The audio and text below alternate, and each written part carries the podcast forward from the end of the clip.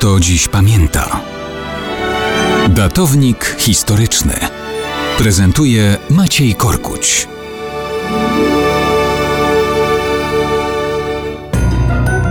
Mało kto dziś pamięta, że 15 lutego 1786 roku William Herschel odkrył kocie oko. Hmm.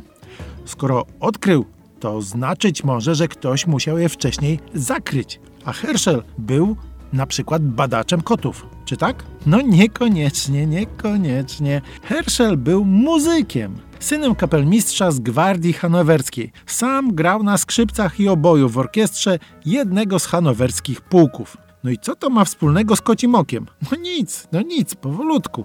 Otóż Herschel przeniósł się do Anglii i tam został organistą i dyrygentem. I co? Lubił koty? No może i lubił, ale też lubił oglądać gwiazdy. Kupował różne teleskopy, a z czasem konstruował własne. W końcu zaczął je sprzedawać. Zapewne nabywcą był nie jeden właściciel kota, co kompletnie nie ma tu nic do rzeczy. Herschel zbudował wówczas największy na świecie, bo aż 12-metrowy teleskop, ale przy pomocy teleskopu całkiem małego, bo 16-centymetrowego, a więc niewiele większego od kota, odkrył nową planetę Układu Słonecznego. Nazwano ją ostatecznie Uran i była to pierwsza nowa planeta, jaką odkryto od czasów antycznych. No tak, tyle że to nie wyjaśnia, odkrycia żadnego kociego oka. No zaiste, nie wyjaśnia, bo Herschel odkrywał różne księżyce Urana, księżyce Saturna, obserwował i katalogował mgławice i różne inne zjawiska niebieskie.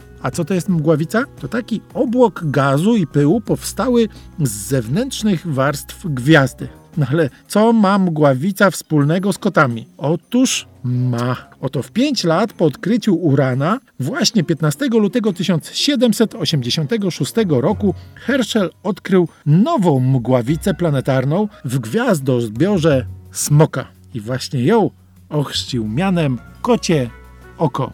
I w ten oto sposób muzyk Herschel odkrył Kocie Oko, chociaż wcześniej nikt go bynajmniej nie zakrywał.